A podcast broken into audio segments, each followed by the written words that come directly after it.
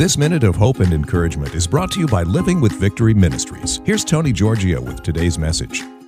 Isaiah 43 says, But now, in spite of past judgments for Israel's sins, thus says the Lord, He who created you, O Jacob, and He who formed you, O Israel, fear not, for I have redeemed you ransomed you by paying a price instead of leaving you captives.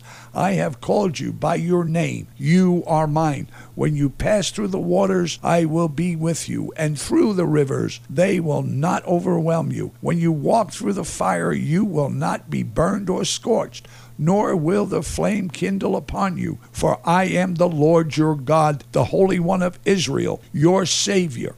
So, why can we not trust God in the night? This minute of hope and encouragement has been brought to you by Living with Victory Ministries. Tune in Sunday mornings at 8 for Living with Victory with Laureen and Tony here on WPTL.